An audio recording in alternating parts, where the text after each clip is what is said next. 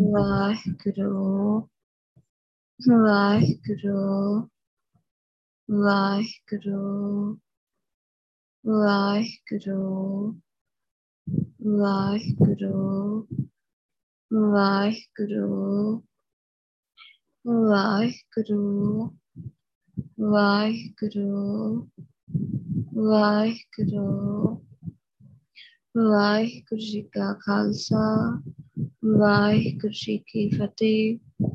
ਇੱਕ ਓਂਕਾਰ ਸਤਿਨਾਮ ਕਰਤਾ ਪੁਰਖ ਨਿਰਭਉ ਨਿਰਵੈਰ ਅਕਾਲ ਮੂਰਤ ਅਜੂਨੀ ਸੈਭੰ ਗੁਰ ਪ੍ਰਸਾਦ। ਬਾਣੀ ਗੁਰੂ ਗੁਰੂ ਹੈ ਬਾਣੀ, ਵਿੱਚ ਬਾਣੀ ਅੰਮ੍ਰਿਤ ਸਾਰੇ। ਗੁਰ ਬਾਣੀ ਕਹਿ ਸੇਵਕ ਜਨ ਮਾਨੈ, ਪ੍ਰਤੱਖ ਗੁਰੂ ਨਿਸਤਾਰੇ।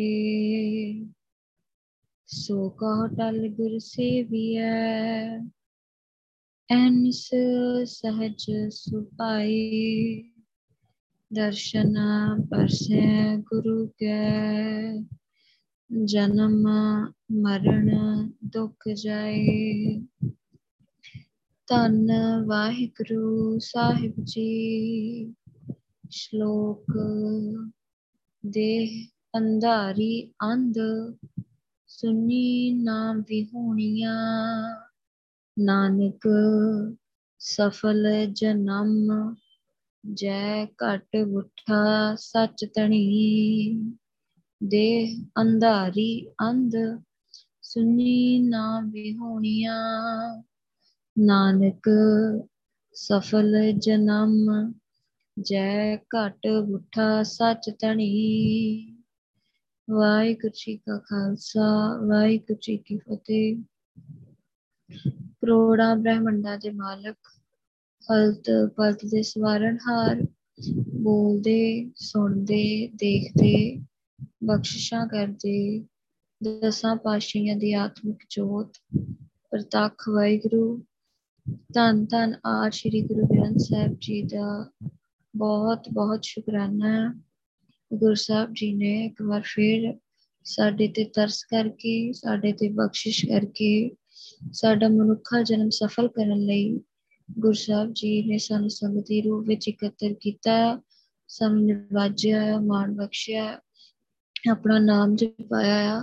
ਗੁਰੂ ਸਾਹਿਬ ਜੀ ਹੁਣ ਸਾਨੂੰ ਬਖਸ਼ਿਸ਼ ਕਰਕੇ, ਕਿਰਪਾ ਕਰਕੇ, ਆਪਣੀ ਸਿਧਾਂਤ ਜੋ ਆਪਣੀ ਮੱਤ ਆ, ਗੁਰਬਾਣੀ ਦੇ ਰਾਹੀਂ ਗੁਰੂ ਸਾਹਿਬ ਜੀ ਦ੍ਰਿੜ ਕਰਾਉਣ ਜਾ ਰਹੇ ਆ।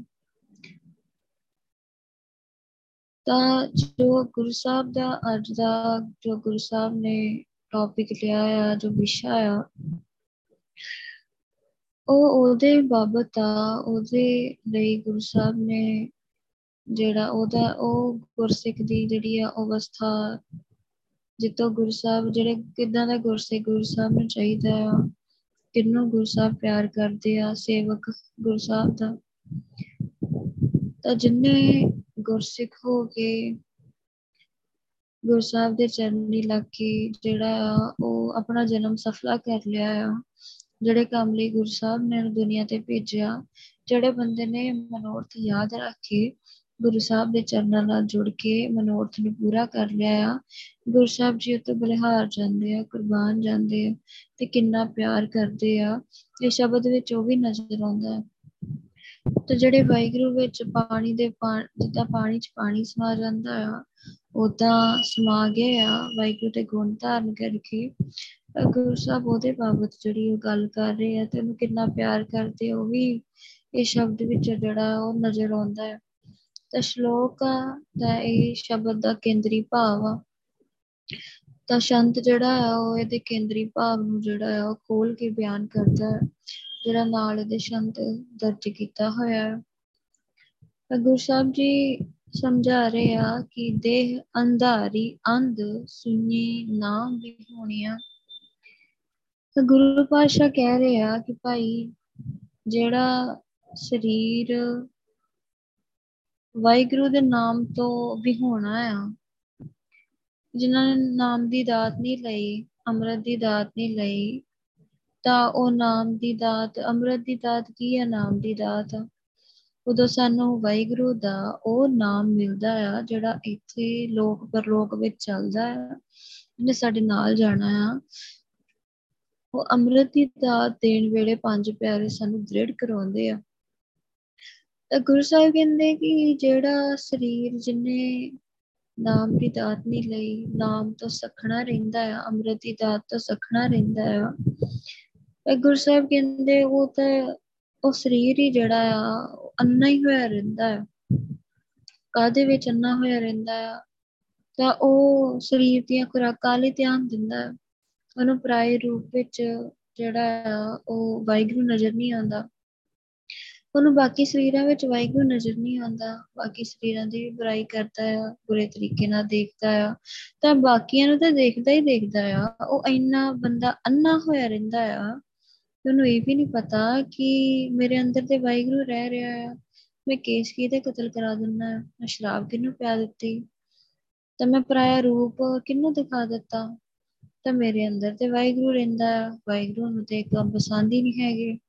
ਤਾਂ ਜਿਹੜਾ ਬੰਦਾ ਨਾਮ ਤੋਂ ਸੱਖਣਾ ਆ, ਜਿਹਨੇ ਜਿਹਨੂੰ ਪਤਾ ਹੀ ਨੀ ਕਿ ਮੈਂ ਦੋ ਸਰੀਰ ਆ, ਉਹਨੂੰ ਸਰੀਰ ਦਾ ਭੁਲੇਖਾ ਆ, ਤਾਂ ਫਿਰ ਉਹ ਅੰਮ੍ਰਿਤ ਦੀ ਦਾਤ ਨਹੀਂ ਲੈਂਦਾ। ਅੰਮ੍ਰਿਤ ਦੀ ਦਾਤ ਨਹੀਂ ਲਊਗਾ, ਨਾਮ ਨਹੀਂ ਜਪੂਗਾ, ਉਹਨੂੰ ਉਦੋਂ ਹੀ ਗੁਰੂ ਸਾਹਿਬ ਨੇ ਕਹਿਣਾ ਆ ਕਿ ਜਿਹੜੀਆਂ ਕੁਰੈਤਾਂ ਤੋਂ ਗੁਰੂ ਸਾਹਿਬ ਨੇ ਉਦੋਂ ਹੀ ਵਰਜਣਾ ਹੈ। ਤਾਂ ਜੇ ਬੰਦਾ ਨਾਮ ਦੀ ਦਾਤ ਨਹੀਂ ਲਊਗਾ, ਗੰਦੀਆਂ ਭੈੜੀਆਂ ਆਦਤਾਂ, ਚਾਰ ਕੰਮ ਜਿਹੜੇ ਵਾਹਿਗੁਰੂ ਨੂੰ ਬਿਲਕੁਲ ਪਸੰਦ ਨਹੀਂ, ਚਾਰ ਬੁੱਝਰ ਕੁਰੈਤਾਂ ਜਿਹੜੀਆਂ ਜਿਹਨਾਂ ਇਹਨਾਂ 'ਚ ਕੋਈ ਇੱਕ ਵੀ ਕਰਦਾ ਹੈ ਚਾਰ ਬੁੱਝਰ ਕੁਰੈਤਾਂ ਵਿੱਚੋਂ, ਉਹਦਾ ਵਾਹਿਗੁਰੂ ਨਾਲ ਕੋਈ ਰਿਸ਼ਤਾ ਨਹੀਂ, ਕੋਈ ਸੰਬੰਧ ਨਹੀਂ ਹੈਗਾ। ਤਾਂ ਜੇ ਉਹ ਚਾਰ ਬੁੱਝਰ ਕੁਰੈਤਾਂ ਵਿੱਚੋਂ ਇੱਕ ਵੀ ਕਰਦਾ ਆ, ਰੱਬ ਨਾਲ ਉਹਦਾ ਕੋਈ ਰਿਸ਼ਤਾ ਨਹੀਂ ਹੈਗਾ। ਤਾਂ ਇਹ ਕੰਮ ਛੱਡੂਗਾ, ਸਿਮਰਨ ਕਰੂਗਾ, ਆਦਤਾਂ ਆਪਣੀਆਂ ਭੈੜੀਆਂ ਬਾਣੀ ਦੇ ਵਿਚਾਰ ਦੇ ਨਾਲ ਛੱਡਦਾ ਜਾਊਗਾ, ਫਿਰ ਜਾ ਕੇ ਜਿਹੜਾ ਆ ਬੰਦੇ ਨੂੰ ਪ੍ਰਕਾਸ਼ ਹੁੰਦਾ ਆ। ਉਨੀ ਦੇਰ ਤੇ ਅੰਨਾ ਹੀ ਆ, ਉਨੀ ਦੇਰ ਤਾਂ ਕਿਸੇ ਨੂੰ ਵੀ ਕੋਈ ਜਿਹੜਾ ਚਾਨਣ ਨਹੀਂ ਹੁੰਦਾ। ਤੇ ਅੰਮ੍ਰਿਤਧਾਰੀ ਨੂੰ ਕਿਉਂ ਨੀ ਪਤਾ ਕਿ ਮੈਂ ਅੰਮ੍ਰਿਤ ਕਾਹਦੇ ਲਈ ਛਕਿਆ ਆ, ਅੰਮ੍ਰਿਤ ਦਾ ਕੀ ਭਾਵ, ਕੀ ਹੈ ਅੰਮ੍ਰਿਤ ਦਾ, ਅੰਮ੍ਰਿਤ ਅਸੀਂ ਕਿਉਂ ਛਕਿਆ ਆ। ਸਾਡੇ ਜੀਵ ਆਤਮਾ ਦੇ, ਸਾਡੇ ਅੰਦਰਲੇ ਸਰੀਰ ਦੇ ਵਾਸਤੇ ਕੀ ਕੰਮ ਆਉਣ ਵਾਲਾ, ਤਾਂ ਪਤਾ ਹੀ ਨੀ ਅੰਮ੍ਰਿਤ ਕੀ ਹੁੰਦਾ ਆ, ਕਾਹਦੇ ਵਾਸਤੇ ਛਕਿਆ ਆ। ਤਾਂ ਆਪਣੇ ਆਪ ਨੂੰ ਵੀ ਬੰਦਾ ਜਿਹੜਾ ਆ ਉਹੀ ਆਦਤਾਂ ਰੱਖਦਾ ਆ, ਨਾ ਆਪਣੇ ਪਰਿਵਾਰ ਨੂੰ ਜੋੜਦਾ ਆ, ਕਿਉਂਕਿ ਉਹਨੂੰ ਪਤਾ ਨਹੀਂ ਕਿ ਅੰਮ੍ਰਿਤ ਮੌਤ ਤੋਂ ਰਹਿਤ ਕਰਨ ਵਾਲਾ ਨਾਮ ਜਲ ਆ। ਤਾਂ ਉਹ ਜਿਹੜਾ ਸ਼ਰਾਬੀ ਆ, ਜਿਹੜਾ ਪਤਿਤ ਪਤਿਤ ਬੰਦਾ ਆ, ਜਿਹੜਾ ਕੁਰੈਤਾਂ ਕਰਦਾ ਆ, ਉਹਨੇ ਵੀ ਸੜ ਜਾਣਾ ਆ, ਉਹਦਾ ਸਰੀਰ ਵੀ ਸੜ ਜਾਂਦਾ ਆ। ਤਾਂ ਅੰਮ੍ਰਿਤਧਾਰੀ ਜਿਹਨੇ ਪੰਜ ਕਗੈਰੀ ਵਰਦੀ ਪਾਈ ਹੋਈ ਆ, ਉਹਦਾ ਸਰੀਰ ਵੀ ਸੜ ਕੇ ਸੁਆਹ ਹੋ ਜਾਣਾ ਹੈ। ਤੇ ਅੰਮ੍ਰਿਤ ਕਿਹਨੂੰ ਮੌਤ ਤੋਂ ਰਹਿਤ ਕਰਦਾ ਹੈ? ਤਾਂ ਮੌਤ ਤੋਂ ਰਹਿਤ ਅੰਮ੍ਰਿਤ ਜਿਹੜਾ ਆ ਉਹ ਸਾਡੀ ਰੂਹ ਨੂੰ ਕਰਦਾ ਹੈ। ਤਾਂ ਅਸੀਂ ਮਰਦੇ ਨਹੀਂ। ਤਾਂ ਜੇ ਸਾਨੂੰ ਨਾਮ ਦਾ ਨਹੀਂ ਪਤਾ, ਨਾਮ ਨਹੀਂ ਜਪਦੇ, ਵਾਹਿਗੁਰੂ ਨਾਮ ਦੀ ਦਾਤ ਲਈ ਹੈ ਬੰਦੇ ਨੇ, ਅੰਮ੍ਰਿਤ ਦੀ ਦਾਤ ਨਾਮ ਦੀ ਦਾਤ ਆ, ਨਾਮ ਦੀ ਦਾਤ ਲਈ ਤੇ ਨਾਮ ਹੀ ਨਹੀਂ ਜਪਦਾ। ਤਾਂ ਉੱਥੇ ਪੰਜਾਂ ਪਿਆਰਿਆਂ ਨੇ ਦ੍ਰਿੜ ਵੀ ਕਰਾਇਆ ਗੁਰਮੰਤਰ, ਇਸ ਵੇਰੇ ਉੱਠ ਕੇ ਗੁਰਮੰਤਰ ਦਾ ਅਭਿਆਸ ਵੀ ਕਰਨਾ, ਦ੍ਰਿੜ ਵੀ ਕਰਾਇਆ, ਫਿਰ ਵੀ ਬੰਦਾ ਨਾਮ ਦੀ ਦਾਤ ਲੈ ਕੇ ਨਾਮ ਨੀ ਜਪਦਾ, ਵਾਹਿਗੁਰੂ ਨੀ ਕਰਦਾ, ਉਹਨੂੰ ਪ੍ਰਕਾਸ਼ ਨੀ ਹੁੰਦਾ, ਉਹਨੂੰ ਪਤਾ ਨੀ ਲੱਗਦਾ ਕਿ ਮੇਰੀ ਰੂਹ ਅੰਦਰ ਰਹਿ ਰਹੀ ਆ। ਤੇ ਗੁਰੂ ਸਾਹਿਬ ਇਸ ਲਈ ਕਹਿ ਰਹੇ ਆ ਕਿ ਜਿਹੜੇ ਬੰਦੇ ਨੇ ਅੰਮ੍ਰਿਤ ਦੀ ਦਾਤ ਦੇ ਲਈ ਨਾਮ ਨੀ ਜਪਿਆ, ਉਹਨੇ ਅੰਨਾ ਹੀ ਰਹਿਣਾ ਆ। ਉਹਨੂੰ ਇਹੀ ਲੱਗਣਾ ਹੈ ਕਿ ਆਹ ਜੋ ਸੰਸਾਰ ਦਿਸਦਾ ਆ ਇਹ ਸੱਚਾ ਆ।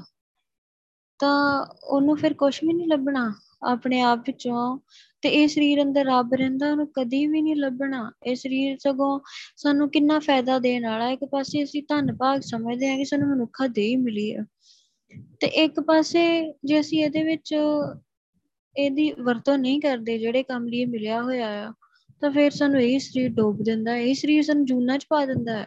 ਤੇ ਇਹੀ ਸਰੀਰ ਜਿਹੜਾ ਆ ਸਾਨੂੰ ਸੱਚਖੰਡ ਪਹੁੰਚਾ ਦਿੰਦਾ।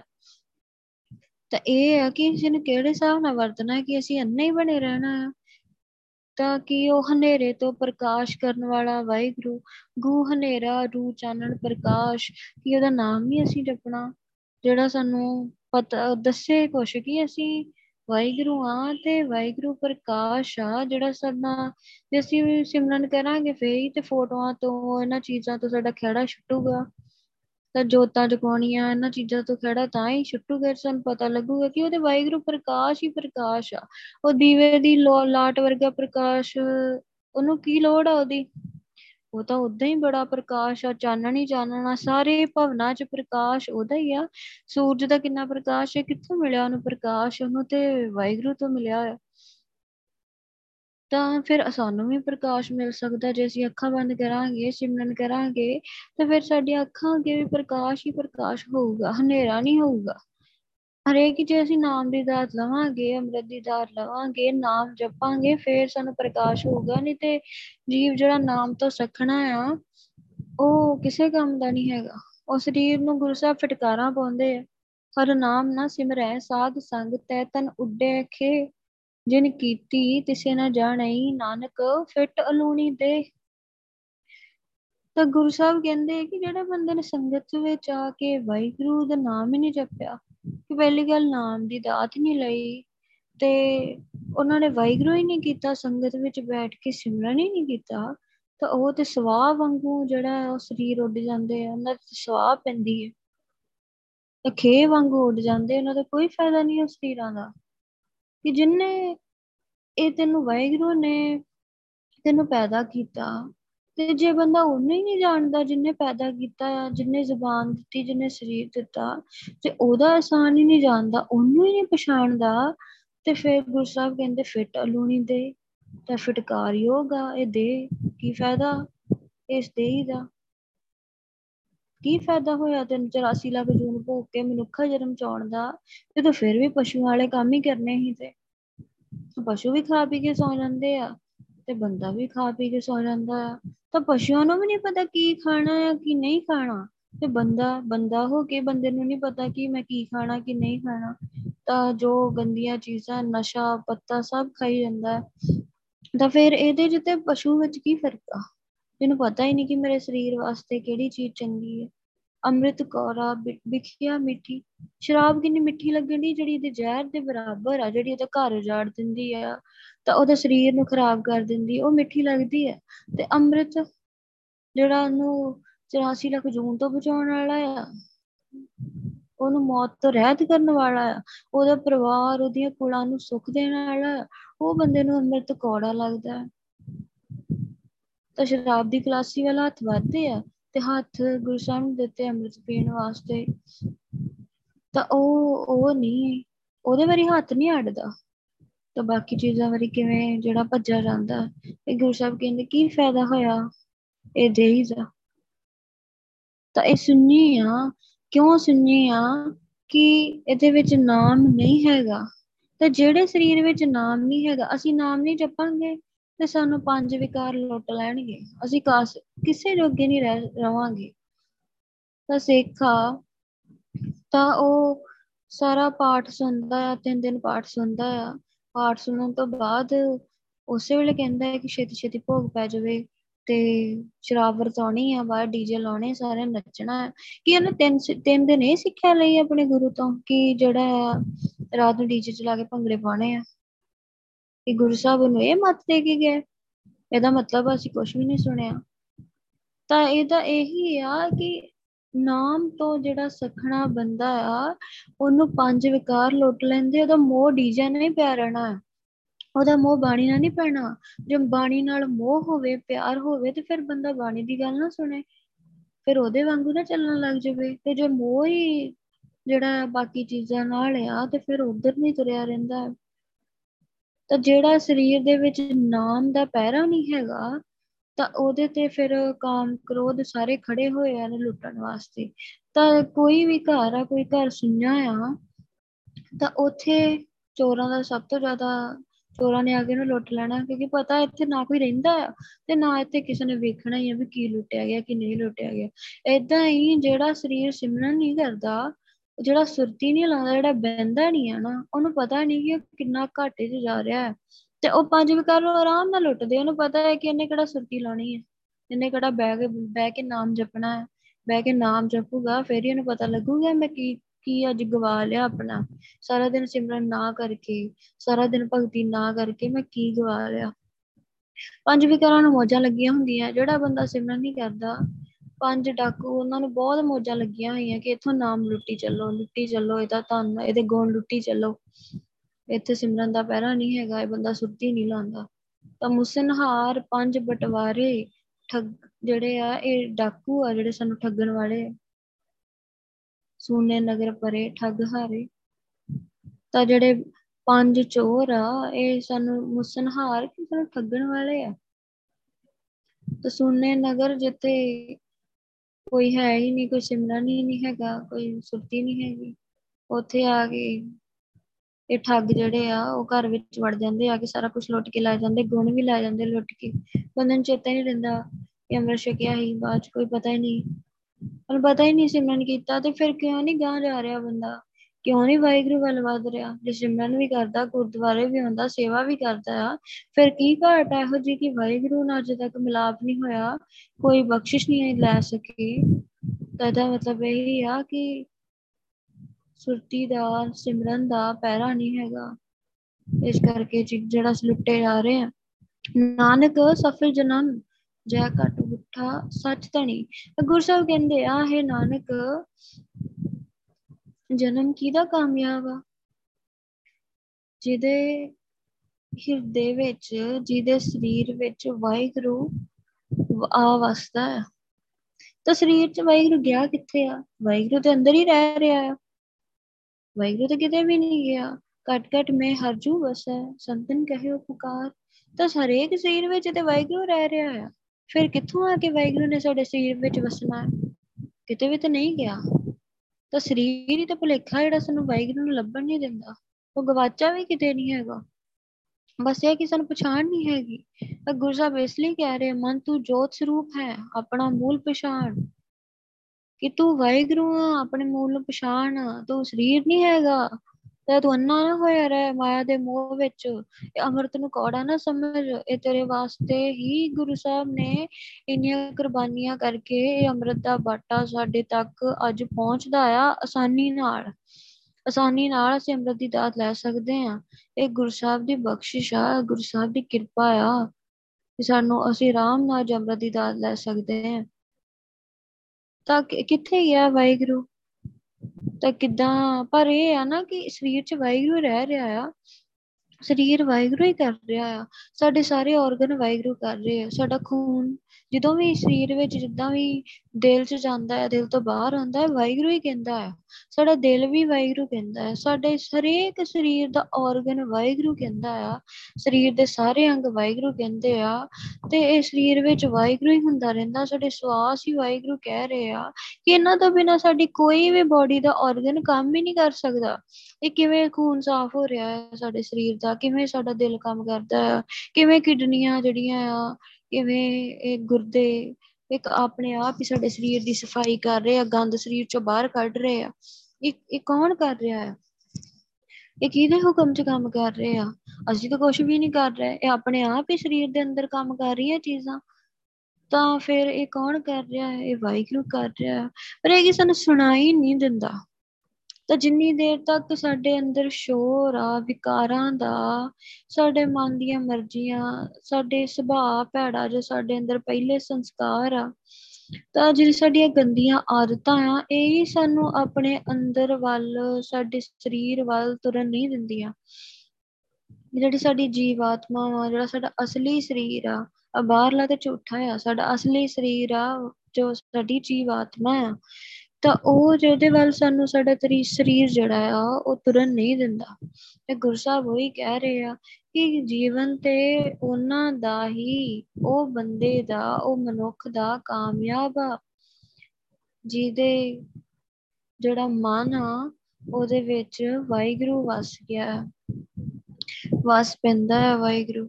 ਤਾਂ ਜੇ ਸਾਨੂੰ ਅੰਦਰ ਸਾਡੇ ਵਾਹਿਗੁਰੂ ਦੀ ਸਿੱਖਿਆ ਅਸੀਂ ਆਪਣੇ ਆਪ ਨੂੰ ਵਰਜਦੇ ਹਾਂ ਗਲਤੀਆਂ ਤੋਂ, ਅਸੀਂ ਸਿਮਰਨ ਕਰਦੇ ਹਾਂ, ਸਾਡੇ ਅੰਦਰ ਵਾਹਿਗੁਰੂ ਹੋਣ ਲੱਗ ਪੈਂਦਾ ਆ ਕਿ ਸਾਨੂੰ ਮਹਿਸੂਸ ਹੋਣ ਲੱਗ ਪੈਂਦਾ ਹੈ ਕਿ ਸਾਡਾ ਸਾਹ ਜਿਹੜਾ ਆ ਹੁਣ ਵਾਹਿਗੁਰੂ ਹੀ ਕਹਿ ਰਿਹਾ ਆ, ਹੁਣ ਸਾਡੇ ਜਿਹੜਾ ਵੀ ਸਰੀਰ ਆ ਉਹ ਸਾਰੇ ਵਾਹਿਗੁਰੂ ਦੀ ਹੀ ਮੰਗ ਕਰ ਰਹੇ ਆ। ਉਹਦਾ ਜ਼ੁਬਾਨ ਕਾਹਦੀ ਮੰਗ ਕਰਦੀ ਆ? ਖਾਣ ਪੀਣ ਦੀ। ਤਾਂ ਇਹ ਗੱਲਾਂ ਕੀਤੇ ਬਿਨਾਂ ਰਹਿ ਨੀ ਸਕਦੀ, ਬੁਰਾਈ ਕੀਤੇ ਬਿਨਾਂ ਰਹਿ ਨੀ ਸਕਦੀ। ਤੇ ਜੇ ਸਾਡੇ ਜ਼ੁਬਾਨ ਮੰਗ ਰਹੀ ਹੈ ਵੀ ਤੂੰ ਵਾਹਿਗੁਰੂ ਹੀ ਬੋਲੀ ਚੱਲ, ਵਾਹਿਗੁਰੂ ਹੀ ਬੋਲੀ ਚੱਲ, ਤੇ ਜ਼ੁਬਾਨ ਕਹਿੰਦੀ ਹੈ ਕਿ ਮੈਨੂੰ ਅੰਮ੍ਰਿਤ ਰਸ ਹੀ ਚਾਹੀਦਾ, ਮੈਂ ਅੰਮ੍ਰਿਤ ਰਸ ਤੋਂ ਬਿਨਾਂ ਮਰ ਹੀ ਜਾਣਾ ਹੈ। ਇਹਦਾ ਮਤਲਬ ਹੈ ਕਿ ਹੁਣ ਸਾਡੀ ਜ਼ੁਬਾਨ ਜਿਹੜੀ ਆ ਵਾਹਿਗੁਰੂ, ਹੁਣ ਇਹਨੂੰ ਅਸਲੀ ਖੁਰਾਕ ਦਾ ਪਤਾ ਲੱਗ ਗਿਆ, ਹੁਣ ਇਹ ਉਹਦੇ ਚ ਗਿੱਝ ਗਈ ਆ। ਤੇ ਜੇ ਸਾਡੇ ਕੰਨ ਕਹਿੰਦੇ ਕਿ ਮੈਨੂੰ ਵਾਹਿਗੁਰੂ ਸੁਣਾ, ਮੇਰੇ ਕੰਨਾਂ ਚ ਵਾਹਿਗੁਰੂ ਦੀ ਆਵਾਜ਼ ਪਵੇ, ਤਾਂ ਫਿਰ ਸਮਝ ਲਓ ਕਿ ਸਹੀ ਹੈ। ਸਾਡਾ ਸਰੀਰ ਦੇ ਵਿੱਚ ਹੁਣ ਜਿਹੜਾ ਆ ਜੋ ਅਸਲੀ ਕੰਮ ਇਹਨੇ ਕਰਨਾ ਹੀ ਉਹ ਕਰਨ ਲੱਗ ਗਿਆ।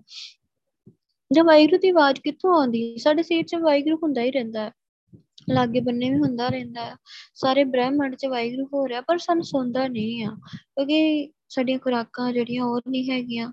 ਤੇ ਸਿਮਰਨ ਕਰਦੇ ਹਾਂ, ਗੁਰੂ ਸਾਹਿਬ ਵਰਗਾ ਸੁਭਾਅ ਬਣਾਉਂਦੇ, ਗੁਰੂ ਸਾਹਿਬ ਨੂੰ ਅਰਦਾਸ ਕਰਦੇ ਹਾਂ, ਆਪਣਾ ਸੀਸ ਗੁਰੂ ਸਾਹਿਬ ਨੂੰ ਭੇਂਟ ਕਰਦੇ ਹਾਂ, ਆਪਣੀ ਮੱਤ ਭੇਂਟ ਕਰਦੇ ਹਾਂ, ਫਿਰ ਕਿਤੇ ਸਾਨੂੰ ਜਿਹੜਾ ਆ ਉਹ ਸਾਰਾ ਫਿਰ ਸਾਰੀ ਜਗ੍ਹਾ ਤੇ ਵਾਹਿਗੁਰੂ ਸੁਣਨ ਲੱਗ ਜਾਂਦਾ। ਇਹ ਨੀ ਕਿ ਉਦਾਂ ਹੀ ਚੱਲਿਆ, ਉਹ ਤੇ ਬੜੇ ਚਿਰਾਂ ਤੋਂ ਹੀ ਜੋ ਧਰਤੀ ਬਣੀ ਉਹ ਤੋਂ ਪਹਿਲਾਂ ਦਾ ਵਾਹਿਗੁਰੂ ਹੋ ਰਿਹਾ ਆ, ਪਰ ਸਾਨੂੰ ਨਹੀਂ ਸੁਣਦਾ। ਤੇ ਕਿਉਂ? ਕਿਉਂਕਿ ਦੇਹੀ ਜਿਹੜੀ ਆ ਇਸ ਆਪਾਂ ਸਰੀਰ ਤੱਕ ਖੜੇ ਹੋਏ ਆ। ਤਾਂ ਸਾਨੂੰ ਵਾਹਿਗੁਰੂ ਹਨੇਰੇ ਤੋਂ ਪ੍ਰਕਾਸ਼ ਕਰਨ ਵਾਲਾ ਨਾਮ ਅਸੀਂ ਨਹੀਂ ਜਪਦੇ, ਜਾਂ ਕਹੀਏ ਕਿ ਉਹ ਅਜੇ ਦਾਤ ਹੀ ਨਹੀਂ ਲਈ, ਇਸ ਕਰਕੇ ਅੰਨੇ ਹੋਏ ਰਹਿੰਦੇ ਹਾਂ ਤੇ ਸਾਡਾ ਜਨਮ ਜਿਹੜਾ ਉਹ ਵਿਅਰਥ ਚਲਿਆ ਜਾਂਦਾ। ਤਾਂ ਇੱਥੋਂ ਹੁਣ ਗੁਰੂ ਸਾਹਿਬ ਨੇ ਇੱਕ ਲਾਈਨ ਤੋਂ ਹੀ ਗੁਰੂ ਸਾਹਿਬ ਜਿਹੜਾ ਸਪਸ਼ਟ ਕਰ ਦਿੰਦੇ ਆ ਕਿ ਭਾਈ ਜੇ ਤੇਰੇ ਤੇ ਤੈਨੂੰ ਅਜੇ ਆਹ ਸਰੀਰ ਦੇ ਵਿੱਚ ਤੂੰ ਵਾਹਿਗੁਰੂ ਨੂੰ ਨਹੀਂ ਮਿਲਿਆ ਤੇ ਫਿਰ ਤੇਰਾ ਜਨਮ ਸਫਲਾ ਨਹੀਂ ਹੈਗਾ। ਤਾਂ ਇਹ ਕੋਸ਼ਿਸ਼ ਕਰਕੇ ਤੂੰ ਦਰਸ਼ਨਾਂ ਤੱਕ ਪਹੁੰਚੇ, ਕੋਸ਼ਿਸ਼ ਕਰ ਤੈਨੂੰ ਵਾਹਿਗੁਰੂ ਨਾਲ ਤੇਰਾ ਪਿਆਰ ਬਣੇ, ਤੇਰੀ ਖਿੱਚ ਬਣੇ, ਤੇਰਾ ਮੋਹ ਵਾਹਿਗੁਰੂ ਦੇ ਨਾਲ ਹੀ ਹੋਵੇ। ਤਾਂ ਜੇ ਏਦਾਂ ਹੋ ਜਾਂਦਾ ਹੈ ਫਿਰ ਤੇ ਸਾਡਾ ਜਨਮ ਸਫਲ ਆ, ਨਹੀਂ ਤੇ ਸਾਡਾ ਜਨਮ ਜਿਹੜਾ ਆ ਉਹ ਅਜੇ ਸਫਲਾ ਨਹੀਂ ਆ। ਛੰਤ ਤਿੰਨ ਖੰਨੀਆਂ ਵੰਨਾਂ ਜਿਨ ਮੇਰਾ ਹਰ ਪ੍ਰਭ ਡੀਠਾ ਰਾਮ। ਗੁਰੂ ਪਾਤਸ਼ਾਹ ਕਹਿ ਰਿਹਾ ਕਿ ਮੈਂ ਉਹਨਾਂ ਤੋਂ ਕਿ ਟੋਟੇ ਟੋਟੇ ਕਰਕੇ ਜਿਹੜਾ ਆ ਆਪਣੇ ਸਰੀਰ ਦੇ ਟੁਕੜੇ ਟੁਕੜੇ ਕਰਕੇ ਕੁਰਬਾਨ ਕਰਦਾ ਆ, ਜਿਨ੍ਹਾਂ ਨੇ ਮੇਰਾ ਹਰ ਪ੍ਰਭ ਡੀਠਾ ਰਾਮ, ਜਿਨ੍ਹਾਂ ਨੇ ਵਾਹਿਗੁਰੂ ਦਾ ਦਰਸ਼ਨ ਕਰ ਲਿਆ, ਜਿਨ੍ਹਾਂ ਨੇ ਵਾਹਿਗੁਰੂ ਨੂੰ ਦੇਖ ਲਿਆ ਆ। ਕਿ ਮੈਂ ਉਹਨਾਂ ਤੋਂ ਗੁਰੂ ਸਾਹਿਬ ਕਹਿੰਦੇ ਕਿ ਖੰਨੀ ਹੈ ਕਿ ਖੰਨੀ ਖੰਨੀ ਸਰੀਰ ਦੀ ਬੋਟੀ ਬੋਟੀ ਸਰੀਰ ਦਾ ਟੁਕੜਾ ਟੁਕੜਾ ਕਰਕੇ ਜਿਹੜਾ ਆ ਉਹ ਕੁਰਬਾਨ ਕਰਦਾ ਹੈ, ਉਹਨੇ ਵਾਹਿਗੁਰੂ ਨੂੰ ਦੇਖ ਲਿਆ ਆ। ਤਾਂ ਵਾਹਿਗੁਰੂ ਤੱਕ ਪਹੁੰਚਣਾ ਕਿੱਥੋਂ ਸ਼ੁਰੂ ਹੁੰਦਾ ਆ? ਪ੍ਰੋਸੈਸ ਇਹ ਵਾਲਾ ਅੰਮ੍ਰਿਤ ਦੀ ਦਾਤ ਤੋਂ। ਆ ਕਿੰਨੀ ਅਸੀਂ ਬਾਣੀ ਹੁਣ ਤੱਕ ਵਿਚਾਰ ਚੁੱਕੇ ਹਾਂ, ਇਹ ਸਾਰੀ ਸਿੱਖਿਆ ਹੀ ਆ। ਤੇ ਜਿਨ੍ਹਾਂ ਨੇ ਕਿ ਜਿਹੜੇ ਪਹੁੰਚ ਚੁੱਕੇ ਆ ਵਾਹਿਗੁਰੂ ਤੱਕ, ਜਿਨ੍ਹਾਂ ਨੇ ਦਰਸ਼ਨ ਕਰ ਲਿਆ ਵਾਹਿਗੁਰੂ ਦਾ, ਇਹ ਉਹ ਕਿੰਨੇ ਕਹਿ ਲਈਏ ਕਿ ਉਹਨਾਂ ਦੀ ਅਵਸਥਾ ਜਾਂ ਉਹ ਕਿੰਨੇ ਭਾਗਾਂ ਵਾਲੇ ਆ, ਉਹ ਦੱਸਿਆ ਵੀ ਨਹੀਂ ਜਾ ਸਕਦਾ। ਕਿ ਚੌਦਾਂ ਸੌ ਉਨੱਤੀ ਪੰਨੇ ਗੁਰੂ ਸਾਹਿਬ ਦੇ ਜਿੰਨੇ ਵੀ ਅੰਕ ਹੈਗੇ ਆ ਉਹ ਸਾਰੀ ਸਿੱਖਿਆ ਹੀ ਉਹਨਾਂ ਨੇ ਜਿਹੜੀ ਆ ਉਹ ਆਪਣੇ ਕਹਿ ਲਈਏ ਕਿ ਉਹ ਸਿੱਖਿਆ ਆਪਣੇ ਉੱਤੇ ਜਿਹੜੀ ਆ ਉਹ ਢਾਲ ਲਈ ਆ। ਇੰਨੀ ਗੁਰੂ ਸਾਹਿਬ ਦੀ ਸਿੱਖਿਆ, ਜਿੰਨੀ ਗੁਰੂ ਗ੍ਰੰਥ ਸਾਹਿਬ ਪਾਤਸ਼ਾਹ ਜੀ ਦੀ ਸਿੱਖਿਆ ਆ, ਉਹਦੇ ਤੇ ਉਹ ਚੱਲ ਕੇ ਹੀ ਉਹਨਾਂ ਨੇ ਉੱਥੋਂ ਤੱਕ ਪਹੁੰਚੇ ਆ, ਵਾਹਿਗੁਰੂ ਤੱਕ ਪਹੁੰਚੇ ਆ। ਤੇ ਆਪਣੇ ਗੁਰੂ ਦੀ ਸਿੱਖਿਆ ਨੂੰ ਮੰਨ ਲੈਣਾ ਕਿ ਇਹ ਸਰੀਰ ਨੂੰ ਵਰਜਣਾ ਸੌਖਾ ਨਹੀਂ ਹੈਗਾ। ਪਹਿਲੀ ਗੱਲ ਤੇ ਇਸ ਸਰੀਰ ਨੂੰ ਬਿਠਾਉਣਾ ਸੌਖਾ ਨਹੀਂ ਹੈਗਾ, ਇਹਨੂੰ ਟਿਕਾਉਣਾ, ਇਹ ਬਹਿਣਾ ਨਹੀਂ ਚਾਹੁੰਦਾ। ਇਹ ਸਰੀਰ ਜਦੋਂ ਬੱਚਾ ਜਨਮ ਲੈ ਲੈਂਦਾ ਆ ਤੇ ਪੰਜ ਛੇ ਮਹੀਨੇ ਦਾ ਹੀ ਬੱਚਾ ਹੁੰਦਾ ਆ, ਪਰ ਉਹ ਬੈਠ ਨਹੀਂ ਸਕਦਾ। ਉਹ ਕਹਿੰਦਾ ਮੈਨੂੰ ਲਈ ਫਿਰੋ, ਕਿਤੇ ਨਾ ਕਿਤੇ ਲੈ ਜਾਓ, ਇੱਥੇ ਲੈ ਜਾਓ, ਉੱਥੇ ਲੈ ਜਾਓ, ਕਿ ਮੈਂ ਬੈਠ ਨਹੀਂ ਸਕਦਾ। ਤਾਂ ਜਿਹੜਾ ਸਰੀਰ ਕਿ ਇੰਨੇ ਛੋਟੀ ਉਮਰ ਤੋਂ ਹੀ ਭਟਕਣਾ ਚਾਹੁੰਦਾ ਆ ਤੇ ਉਹ ਚੁਰਾਸੀ ਲੱਖ ਜੂਨ ਤੋਂ ਭਟਕਦਾ ਆਇਆ ਆ। ਤਾਂ ਇੱਕ ਜੂਨ ਹੋਵੇ ਤੇ ਤਾਂ ਆ, ਚੁਰਾਸੀ ਲੱਖ ਜੂਨ ਆ। ਹਜ਼ਾਰਾਂ ਹਜ਼ਾਰਾਂ ਸਾਲ ਤੱਕ ਦਰਖਤ ਜਿਉਂਦੇ ਰਹਿੰਦੇ ਆ, ਹਜ਼ਾਰਾਂ ਹਜ਼ਾਰਾਂ ਸਾਲ ਤੱਕ ਕਿੰਨੇ ਕਿ ਕਿਹੋ ਜਿਹੇ ਇਹ ਜਿਹੜੀਆਂ ਜੂਨਾਂ ਬਣੀਆਂ ਹੋਈਆਂ ਆ, ਕੀੜੇ ਆ, ਪਤੰਗੇ ਆ, ਸੱਪ ਆ, ਕਿੰਨੇ ਕਿੰਨੇ ਸਾਲਾਂ ਤੱਕ ਇਹ ਜੂਨਾਂ ਜਿਉਂਦੀਆਂ ਰਹਿੰਦੀਆਂ ਆ। ਤਾਂ ਇੰਨੇ ਚਿਰ ਦਾ ਭਟਕਿਆ ਬੰਦਾ, ਇਹ ਸਰੀਰ ਨੂੰ ਟਿਕਾਉਣਾ, ਇਹ ਜ਼ੁਬਾਨ ਨੂੰ ਟਿਕਾਉਣਾ, ਤਾਂ ਜ਼ੁਬਾਨ ਸੱਪ ਵੀ ਬਣ ਕੇ ਆਈ ਹੈ, ਤਾਂ ਇਹਨੂੰ ਡੰਗ ਮਾਰਨ ਦੀ ਆਦਤ ਆ, ਵਿਸ ਘੋਲਣ ਦੀ ਆਦਤ ਆ, ਤਾਂ ਜ਼ਹਿਰ ਬੋਲਣ ਦੀ ਆਦਤ ਆ, ਤਾਂ ਹੋਰ ਭੌਰਾ ਬਣ ਕੇ ਆਈ ਆ। ਉਹੀ ਕਿ ਰਸ ਚੂਸਣ ਦੀ ਆਦਤ ਆ, ਰਸਾਂ ਕਸਾਂ ਦੀ ਭੁੱਖੀ ਆ, ਮਿੱਠਾ ਫਿੱਕਾ ਖਾਣਾ ਚੰਗਾ ਲੱਗਦਾ ਆ। ਤਾਂ ਇਹ ਆਪਣੇ ਸਰੀਰ ਨੂੰ ਕਿ ਬਿਠਾ ਲੈਣਾ, ਅੱਖਾਂ ਨੂੰ ਬੰਦ ਕਰ ਲੈਣਾ, ਕਿ ਉਹ ਚੀਜ਼ਾਂ ਜਿਹਦੇ ਤੋਂ ਬਿਨਾਂ ਦੁਨੀਆ ਰਹਿ ਹੀ ਨਹੀਂ ਸਕਦੀ। ਤਾਂ ਕਿਹੜੀਆਂ ਅੱਖਾਂ ਆ ਜਿਹੜੀਆਂ ਰੂਪ ਪਰਾਇਆ ਵੇਖਣ ਤੋਂ ਰਹਿ ਸਕਣ? ਤਾਂ ਸਾਰੀ ਦੁਨੀਆ ਇਹ ਚੀਜ਼ਾਂ ਵਿੱਚ ਖਚਤ ਹੋਈ ਪਈ ਆ। ਕੋਈ ਸੌਖਾ ਕੰਮ ਨਹੀਂ ਹੈਗਾ ਕਿ ਇਹਨਾਂ ਰੰਗ ਤਮਾਸ਼ਿਆਂ ਤੋਂ ਬੰਦੇ ਦਾ ਦਿਲ ਹੀ ਨਾ ਕਰੇ ਦੇਖਣ ਦਾ, ਤੇ ਉਹ ਇਹ ਕਵੇ ਕਿ ਮੈਂ ਵਾਹਿਗੁਰੂ ਦੇ ਹੀ ਦਰਸ਼ਨ ਕਰਨੇ ਆ, ਕਿ ਅੱਖਾਂ ਪਿਆਸੀਆਂ ਹੋ ਜਾਣ ਕਿ ਮੈਂ ਜਿਹਦੇ ਕੋਲੋਂ ਆਏ ਹਾਂ, ਜਿਹੜੇ ਮਾਲਕ ਪ੍ਰਭੂ ਕੋਲੋਂ ਆਏ ਹਾਂ, ਜਿਹੜਾ ਜਿਹਨੂੰ ਅੰਮ੍ਰਿਤ ਦੀ ਦਾਤ ਦੇਣ ਵੇਲੇ ਜਿਹੜਾ ਮੇਰਾ ਪਿਤਾ ਬਣਿਆ ਆ, ਗੁਰੂ ਗੋਬਿੰਦ ਸਿੰਘ, ਮਾਤਾ ਸਾਹਿਬ ਕੌਰ, ਮੇਰੇ ਭਰਾ, ਮੇਰਾ ਪਰਿਵਾਰ ਆ, ਮੈਨੂੰ ਦੇਖਣਾ ਆ। ਤਾਂ ਉਹ ਕਿੰਨੇ ਕਿਹੋ ਜਿਹੀਆਂ ਅੱਖਾਂ ਆ, ਉਹ ਕਿੰਨੇ ਭਾਗਾਂ ਵਾਲੀਆਂ ਅੱਖਾਂ ਆ ਜਿਹਦੇ ਮਨ ਵਿੱਚ ਇਹ ਤਾਂਘ ਪੈਦਾ ਹੋਈ ਆ, ਜਿਹਨੂੰ ਹੈਗਾ ਕਿ ਨਹੀਂ ਮੈਂ ਭਟਕਣਾ ਨਹੀਂ, ਮੈਂ ਬੈਠਣਾ ਆ, ਸੁਰਤੀ ਲਾਉਣੀ ਆ, ਵਾਹਿਗੁਰੂ ਨੂੰ ਸਿਮਰਨ ਕਰਨਾ ਪਸੰਦ ਆ। ਇਹ ਸਰੀਰ ਮੈਨੂੰ ਉਹਨੂੰ ਹੀ ਤੇ ਖੁਸ਼ ਕਰਨ ਲਈ ਮਿਲਿਆ, ਮੈਂ ਤੇ ਉਹਦਾ ਹੀ ਚਾਕਰ ਹਾਂ, ਮੈਂ ਤੇ ਉਹਨੂੰ ਹੀ ਆਪਣਾ ਮਨ ਤਨ ਵੇਚਿਆ ਹੋਇਆ ਆ, ਤੇ ਮੈਂ ਉਹਨੂੰ ਹੀ ਦੇਖਣਾ ਆ। ਕਿ ਆਪਣੇ ਸਰੀਰ ਨੂੰ ਇਹ ਸਰੀਰ ਦੀਆਂ ਖੁਰਾਕਾਂ ਤੋਂ ਵਰਜ ਕੇ ਇਹਨੂੰ ਬਿਠਾਉਣਾ, ਜ਼ੁਬਾਨ ਨਾਲ ਵਾਹਿਗੁਰੂ ਕਹਿਣਾ, ਤੇ ਕਿੰਨਾ ਕਿੰਨਾ ਟਾਈਮ ਗੁਰੂ ਸਾਹਿਬ ਨੂੰ ਅਰਦਾਸ ਕਰਨੀ ਕਿ ਗੁਰੂ ਸਾਹਿਬ ਮੈਨੂੰ ਮਿਲੋ ਤੇ ਆਪਣੇ ਗੱਲ ਨਾ ਲਾਓ, ਆਪਣੇ ਅੰਦਰ ਉਹ ਪਿਆਰ ਪੈਦਾ ਕਰਨਾ, ਵਾਹਿਗੁਰੂ ਦਾ ਪਹਿਲਾਂ ਪਿਆਰ ਲੱਗਣਾ, ਤਾਂ ਫਿਰ ਗੁਰੂ ਸਾਹਿਬ ਦਾ ਫਿਰ ਉਹ ਵਿਰਾਗ ਆਉਣਾ ਕਿ ਵਾਹਿਗੁਰੂ ਮੈਂ ਤੇਰੇ ਤੋਂ ਵਿਛੜਿਆ ਹੋਇਆ, ਇਹ ਅਹਿਸਾਸ ਹੋਣਾ ਕਿ ਵਾਹਿਗੁਰੂ ਮੈਂ ਤੇਰੇ ਤੋਂ ਵਿਛੜਿਆ ਹੋਇਆ ਆ। ਤਾਂ ਕੌਣ ਆ ਜਿਹੜਾ ਜਿਹਨੂੰ ਅਹਿਸਾਸ ਆ ਕਿ ਮੈਂ ਵਾਹਿਗੁਰੂ ਤੇਰੇ ਤੋਂ ਵਿਛੜਿਆ ਹੋਇਆ, ਤੇ ਮੇਰਾ ਅੱਜ ਦਾ ਦਿਨ ਬਤੀਤ ਹੋ ਗਿਆ, ਮੈਂ ਤੈਨੂੰ ਅੱਜ ਵੀ ਨੀ ਮਿਲ ਸਕਿਆ, ਤਾਂ ਮੇਰੇ ਕਿੰਨੇ ਦਿਨ ਲੰਘ ਗਏ, ਮੈਂ ਤੈਨੂੰ ਅਜੇ ਤੱਕ ਵੀ ਤੇਰੀ ਤੇ ਮੇਰੀ ਦੂਰੀ ਬਣੀ ਹੋਈ ਆ, ਮੈਂ ਤੇਰੇ ਤੱਕ ਪਹੁੰਚ ਹੀ ਨਹੀਂ ਪਾ ਰਿਹਾ। ਤਾਂ ਇਹ ਅਹਿਸਾਸ ਕਿਹਨੂੰ ਹੁੰਦਾ ਆ? ਕਿਤੇ ਵਿਰਲਿਆਂ ਨੂੰ ਹੀ ਇਹ ਅਹਿਸਾਸ ਹੁੰਦਾ ਆ, ਨਹੀਂ ਤੇ ਹਰ ਕੋਈ ਬੰਦਾ ਸਿਰਫ ਅੰਮ੍ਰਿਤ ਛਕਣ ਤੱਕ, ਉਸ ਤੋਂ ਬਾਅਦ ਉਹ ਅੱਗੇ ਵੱਧਦਾ ਹੀ ਨਹੀਂ ਕਿ ਮੈਂ ਰੱਬ ਦਾ ਮਿਲਾਪ ਹੀ ਕਰਨਾ, ਮੈਂ ਅਬਿਨਾਸ਼ੀ ਹੋ ਚੁੱਕਾ ਅੰਮ੍ਰਿਤ ਛਕ ਕੇ, ਤੇ ਮੈਂ ਹੁਣ ਉਹ ਅਬਿਨਾਸ਼ੀ ਨੂੰ ਹੀ ਮਿਲਣਾ। ਤਾਂ ਇਹ ਕਿਹਦੇ ਅੰਦਰ ਇਹ ਕਿਹਦੇ ਅੰਦਰ ਪੈਦਾ ਹੁੰਦੀ ਹੈ ਤਾਂਘ? ਤਾਂ ਫਿਰ ਵੈਰਾਗ ਆਉਣਾ, ਫਿਰ ਉਹ ਸਹਿਜ ਦੀ ਅਵਸਥਾ ਆਉਣੀ ਜਿਹਦੇ ਚ ਵਾਹਿਗੁਰੂ ਨਾਲ ਇੰਨਾ ਪਿਆਰ ਹੋ ਜਾਣਾ ਕਿ ਉਹਦਾ ਕੀਤਾ ਸਾਰਾ ਕੁਛ ਹੀ ਚੰਗਾ ਲੱਗਣਾ, ਉਹਦੇ ਉੱਤੇ ਗੁੰਗਲ ਵੀ ਨਾ ਕਰਨੀ ਕਿ ਤੇਰਾ ਕੀ ਆ ਮਿੱਠਾ ਲੱਗ ਹੈ, ਹਰਨਾਮ ਪਦਾਰਥ ਨਾਨਕ ਮੰਗ ਹੈ, ਇਹੀ ਕਹਿਣਾ ਕਿ ਵਾਹਿਗੁਰੂ ਬਸ ਕਿ ਨਾਮ ਹੀ ਮੰਗਦਾ। ਤਾਂ ਮਤਲਬ ਕਿ ਉਹ ਚੀਜ਼ ਹਰੇਕ ਜੋ ਵਾਹਿਗੁਰੂ ਦਾ ਕੀਤਾ ਆ ਉਹ ਚੰਗਾ ਹੀ ਲੱਗਣਾ, ਸਾਰਾ ਕੁਛ ਮਿੱਠਾ ਹੀ ਲੱਗਣਾ, ਤਾਂ ਆਪਣੇ ਪਰਿਵਾਰ ਵੀ ਵਾਰ ਦੇਣੇ। ਤਾਂ ਇੱਥੇ ਕੋਈ ਪ੍ਰੋਬਲਮ ਆਉਂਦੀ ਆ, ਬੰਦਾ ਡੋਲ ਜਾਂਦਾ ਹੈ, ਤਾਂ ਬੰਦਾ ਹਰੇਕ ਇਹੀ ਸੋਚਦਾ ਹੈ ਕਿ ਅੰਮ੍ਰਿਤਧਾਰੀ ਬੰਦੇ ਨੂੰ ਜਿਹੜਾ ਆ ਉਹ ਦੁੱਖ ਆਉਣਾ ਹੀ ਨਹੀਂ ਚਾਹੀਦਾ। ਤੇ ਜਦੋਂ ਅਸੀਂ ਇਹ ਸਰੀਰ ਹੀ ਵਾਹਿਗੁਰੂ ਨੂੰ ਦੇ ਦਿੱਤਾ, ਜਦੋਂ ਸਾਡਾ ਹੈਗਾ ਹੀ ਨਹੀਂ ਆ, ਤਾਂ ਫਿਰ ਇਹ ਸਰੀਰ ਨੂੰ ਵਾਹਿਗੁਰੂ ਜੋ ਮਰਜ਼ੀ ਕਰੀ ਜਾਵੇ, ਸਾਡਾ ਕੀ ਇਹਦੇ ਨਾਲ ਮਤਲਬ ਆ? ਜਦੋਂ ਅਸੀਂ ਇਹ ਪਰਿਵਾਰ ਹੀ ਵਾਹਿਗੁਰੂ ਨੂੰ ਸੌਂਪ ਦਿੰਦੇ ਹਾਂ, ਤਾਂ ਫਿਰ ਸਾਡਾ ਫਿਰ ਸਾਡਾ ਕੀ ਰਹਿ ਗਿਆ? ਤੇਰਾ ਤੁਝ ਕੋ ਸੌਂਪ ਕੇ ਕਿਆ ਲੱਗ ਗਿਆ ਮੇਰਾ, ਜੋ ਤੈਨੂੰ ਸਾਰਾ ਕੁਛ ਸੌਂਪ ਦਿੱਤਾ, ਫਿਰ ਮੇਰਾ ਕੀ ਲੱਗਦਾ ਹੈ? ਸਾਰਾ ਕੁਛ ਵੀ ਨੀ ਹੈਗਾ ਮੇਰਾ ਤੇ। ਤਾਂ ਜੇ ਉਹ ਬੀਬੀਆਂ, ਤਾਂ ਉਹ ਔਰਤਾਂ, ਉਹ ਸਿੱਖ ਜਿਨ੍ਹਾਂ ਨੇ ਜਦੋਂ ਉਹ ਆਪ ਇੰਨਾ ਸਿਮਰਨ ਕਰਦੀਆਂ ਸੀ, ਤਾਂ ਫਿਰ ਉਹ ਉਹਨਾਂ ਵੀ ਇਹ ਕਿਹਾ ਹੋਊਗਾ ਜੋ ਅਸੀਂ ਜਦੋਂ ਸਾਡੇ ਤੇ ਜਿਹੜੀ ਕੋਈ ਮਾੜੀ ਮੋਟੀ ਵੀ ਥੋੜਾ ਜਿਹਾ ਦੁੱਖ ਆਉਂਦਾ ਆ, ਜੇ ਡੋਲਦੇ ਹਾਂ, ਤੇ ਆਪਣੇ ਗੁਰੂ ਸਾਹਿਬ ਨੇ ਇਹ ਕਹਿ ਦੇਣਾ ਵਾਹਿਗੁਰੂ ਕੀ ਫਾਇਦਾ ਇੰਨੀ ਸੇਵਾ ਕਰੀ ਦੀ, ਇੰਨਾ ਸਿਮਰਨ ਕਰੀ ਦਾ, ਫਿਰ ਵੀ ਇਹ ਚੀਜ਼ਾਂ ਸਾਡੇ ਨਾਲ ਹੁੰਦੀਆਂ, ਫਿਰ ਵੀ ਸਾਨੂੰ ਦੁੱਖ ਆ ਜਾਂਦਾ ਹੈ। ਤਾਂ ਉਹ ਵੀ ਤੇ ਹੈ ਹੀ ਆ ਜਿਹਨਾਂ ਨੇ ਸ਼ੁਕਰਾਨਾ ਹੀ ਕੀਤਾ, ਤਾਂ ਉਹਨਾਂ ਨੇ ਤਾਂ ਨੀ ਕਿਹਾ ਕਿ ਵਾਹਿਗੁਰੂ ਅਸੀਂ ਤਾਂ ਇੰਨਾ ਤੇਰਾ ਸਿਮਰਨ ਕਰਦੇ ਹਾਂ, ਅਰਦਾਸ ਵੀ ਇਹ ਕਰਦੇ ਹਾਂ ਕਿ ਚਾਰ ਪੈਰ ਦਿਨ ਜਿਹੜਾ ਤੇਰੇ ਭਾਣੇ ਚ ਸੁੱਖ ਸ਼ਾਂਤੀ ਨਾਲ ਬਤੀਤ ਹੋਇਆ ਆ, ਚਾਰ ਪੈਰ ਰਹਿਣ ਆਈ ਆ, ਸੁੱਖ ਸ਼ਾਂਤੀ ਨਾਲ ਹੀ ਤੇਰਾ ਸਿਮਰਨ ਕਰਦਿਆਂ ਹੀ ਬਤੀਤ ਹੋਵੇ। ਤਾਂ ਉਹ ਵੀ ਤੇ ਹੈਗੇ ਜਿਹੜੇ ਇੱਕ ਬੁਰਕੀ ਖਾਂਦੇ ਹੀ ਰੋਟੀ ਦੀ, ਇੱਕ ਘੁੱਟ ਪਾਣੀ ਦਾ ਪੀਂਦੇ ਹੀ, ਫਿਰ ਵੀ ਚੱਕੀ ਪੀਸਦੇ ਸਾਰਾ ਦਿਨ ਸਿਮਰਨ ਕਰਦੀਆਂ, ਦਿਨ ਰਾਤ ਹੀ ਭਗਤੀ ਕਰਦੀਆਂ ਹੀ, ਤੇ ਫਿਰ ਵੀ ਇਹਨਾਂ ਦੇ ਬੱਚੇ ਜਿਹੜੇ ਉਹਨਾਂ ਟੋਟੇ ਕਰਕੇ ਉਹਨਾਂ ਦੇ ਗਲ ਚ ਹਾਰ ਪਾ ਦਿੱਤੇ ਗਏ। ਤੇ ਉਹਨਾਂ ਤੇ ਫਿਰ ਵੀ ਨੀ ਕਿਹਾ ਕਿ ਵਾਹਿਗੁਰੂ ਇੰਨਾ ਕੁਛ ਕਰਨ ਦੇ ਬਾਵਜੂਦ ਵੀ ਤੂੰ ਸਾਡਾ ਸਾਡਾ ਸਰੀਰ ਆਰੇ ਨਾਲ ਕਿਉਂ ਚਰਵਾ ਦਿੱਤਾ, ਤੇ ਕਿਉਂ ਸਾਨੂੰ ਦੇਗਾਂ ਚ ਉਬਲਵਾ ਦਿੱਤਾ। ਤਾਂ ਉਹ ਉਹਨਾਂ ਦਾ ਇਹ ਭਾਵ ਸੀ ਕਿ ਗੁਰੂ ਸਾਹਿਬ ਜੀ ਤੁਹਾਡੇ ਤੁਹਾਨੂੰ ਇਹ ਸਰੀਰ ਸੌਂਪਿਆ ਹੋਇਆ ਆ, ਇਹ ਤੁਹਾਡਾ ਸਰੀਰ ਆ, ਤੁਸੀਂ ਨਾ ਕੁਛ ਵੀ ਕਰ ਸਕਦੇ ਹੋ।